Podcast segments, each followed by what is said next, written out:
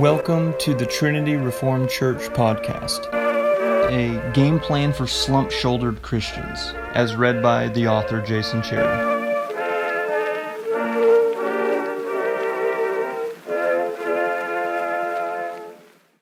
If you begin at the root and rise of it, Satan has schemed to war against God's people from the beginning. Sometimes he slithers up to an unsuspecting damsel. Sometimes he drops the dead weight of a heavy blade onto an innocent neck. Ever since the light of the gospel broke out in the New World, Satan has made war against the saints in North America. His objective is to stifle the truth of Jesus Christ. Jesus Christ, the God man, the Antichrist, the Savior, the Creator, the Lord. In days and lands gone past, Christians suffered much persecution. Roman emperors and queens named Mary carried out cruel torments against those who professed the name of Christ. The goal was not oppression, but destruction. The goal was to ruin. And so the phrase church militant is useful in describing the church's constant spiritual warfare against the gates of the enemy. In the United States today, there has yet to be a Bloody Mary. When someone joined the Christian church from the early 17th century to the late 20th century, they gained social capital. In the 21st century, when someone joins the church, they lose social capital. Today, Christianity is a byword, and Christians are mocked. It is a matter of reproach to confess faith in the God of the Bible. Christians today must resolve to sustain mocks and insults from the approved tweets of the thought leaders. The revolutionaries are not interested in modus vivendi. The loony bin faction is zealous for unreality. They aren't alone. Too many PCA, SBC, and Acts 29 pastors are more interested in a seat at the cool table than the Lord's table. For these reasons and more, there is a bevy of slumped shouldered Christians who have forgotten about Christianity's bright future. Christianity is patterned after Christ. He was crucified, but then resurrected. Likewise, Christians are crucified, but then resurrected. The Apostle Paul speaks of the resurrection as victory. The victory that this resurrection signifies is definitive. Here's the point since we've already won the victory, it's time we started acting like it. So, how do we start acting like it? Well, one of the results of the victory is that Christians are empowered to put to death the deeds of the flesh and bring to life the deeds of the Spirit. If you need a review on this, read Galatians chapter 5 verses 16 through 24. One word for this is holiness. Another word for it is faithfulness. Still another word is maturity. So if the church is to begin acting like winners rather than losers, it should begin by living in the power of Christ's blood bought victory over sin and death.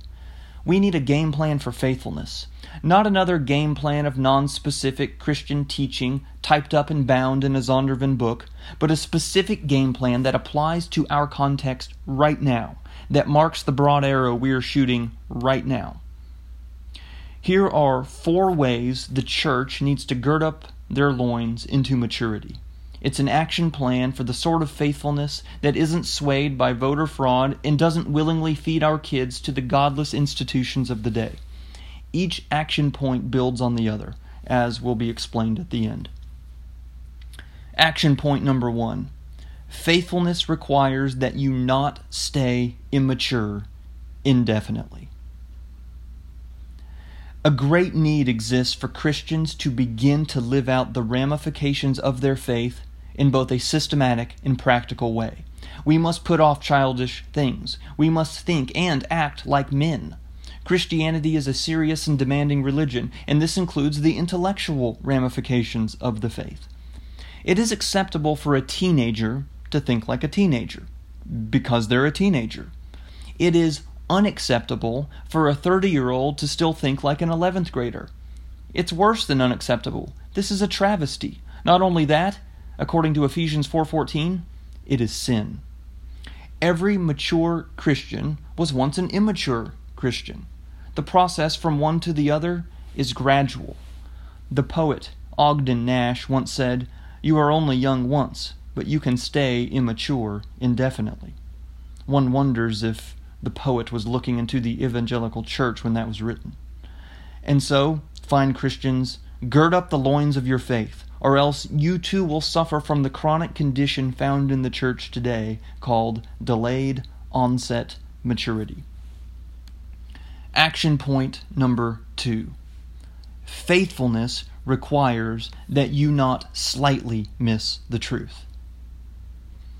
One of the biggest reasons Christians stay perpetually immature is because they slightly miss the truth. They almost say the right thing. They almost believe the right thing. They almost feel the right thing. They almost do the right thing. But they fail to do it explicitly. G.K. Chesterton once said that falsehood is never so false as when it is very nearly true.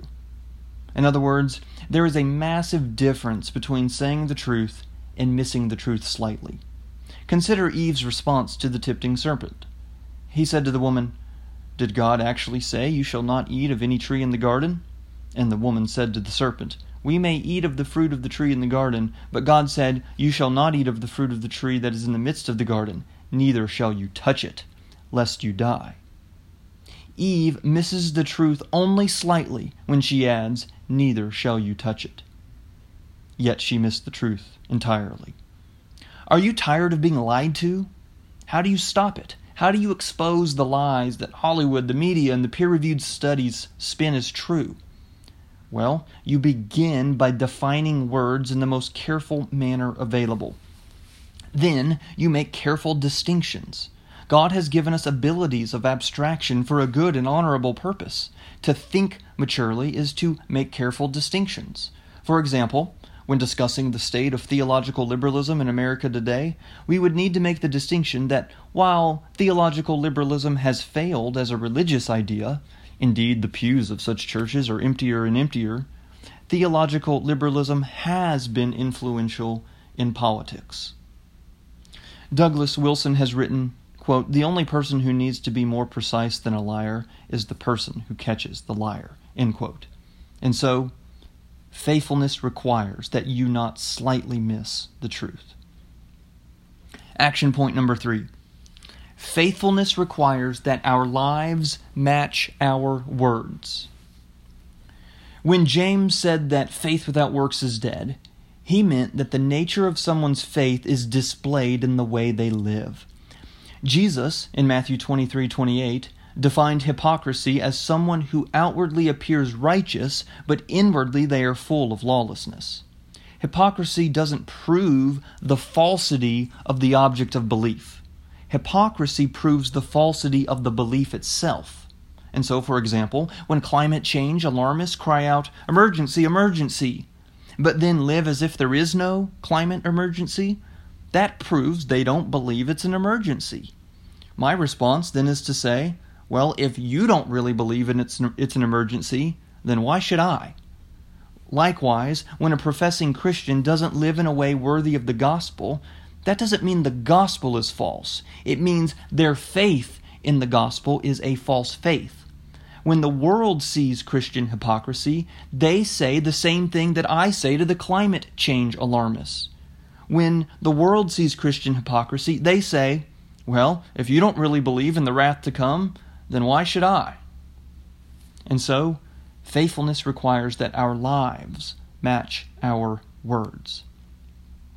Action point number four faithfulness requires that we restore authority to the local church.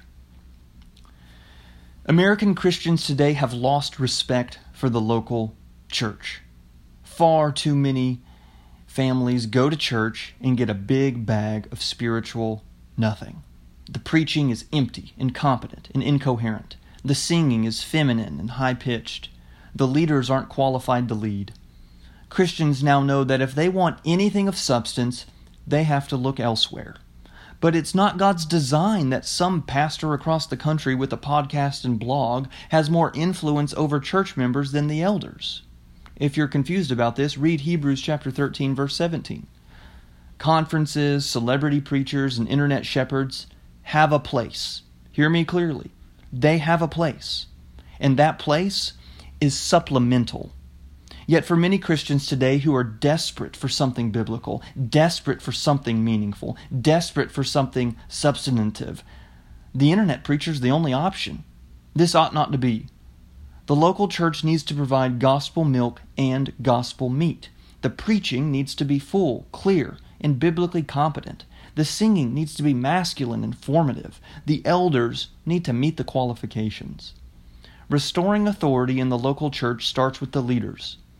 If an all star center is playing point guard, he won't look like an all star. The solution isn't to kick him off the team, the solution is to move him to center. Likewise, if the pastor of your church can't preach, the solution is not necessarily to run the man off, but neither is the solution to tolerate it. Perhaps he's better suited for another position on the team. This is important.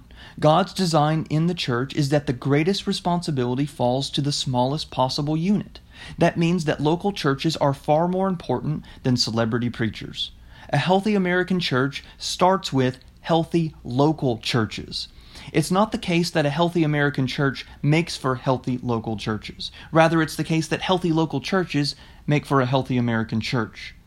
No amount of capable internet preachers can alleviate what is missing if the local church is broken. The point is not that celebrity preachers need to go away. The point is that in the life of a Christian, they ought to be supplemental at most. A large number of internet preachers, even competent internet preachers, is not a sign of health. It is a symptom that something is broken. When church members are running to the internet to get anything of substance. That is not a sign of health, that is a symptom that something is broken. The church that is closest to the smallest locality is always more edifying than a preacher operating at a larger frame. What if church members began to find something of substance in their local church? What if they obeyed and submitted to their elders and their leaders led them with joy? And so, in conclusion, here we have four action points, and they are interconnected. To grow into maturity, you must not slightly miss the truth. Albert Mohler once said, quote, We will not believe more than we know, and we will not live higher than our beliefs. End quote. Knowing truth and living it can never be separated. To hit the truth requires you to live in obedience to Christ. To live in obedience, we need healthy local churches. Since we've already won the victory, it's time we started acting like it. If you're interested in following us, visit our website at www.trinityreformedkirk.com. That's Trinity Reformed, K I R trinityreformedkirk.com.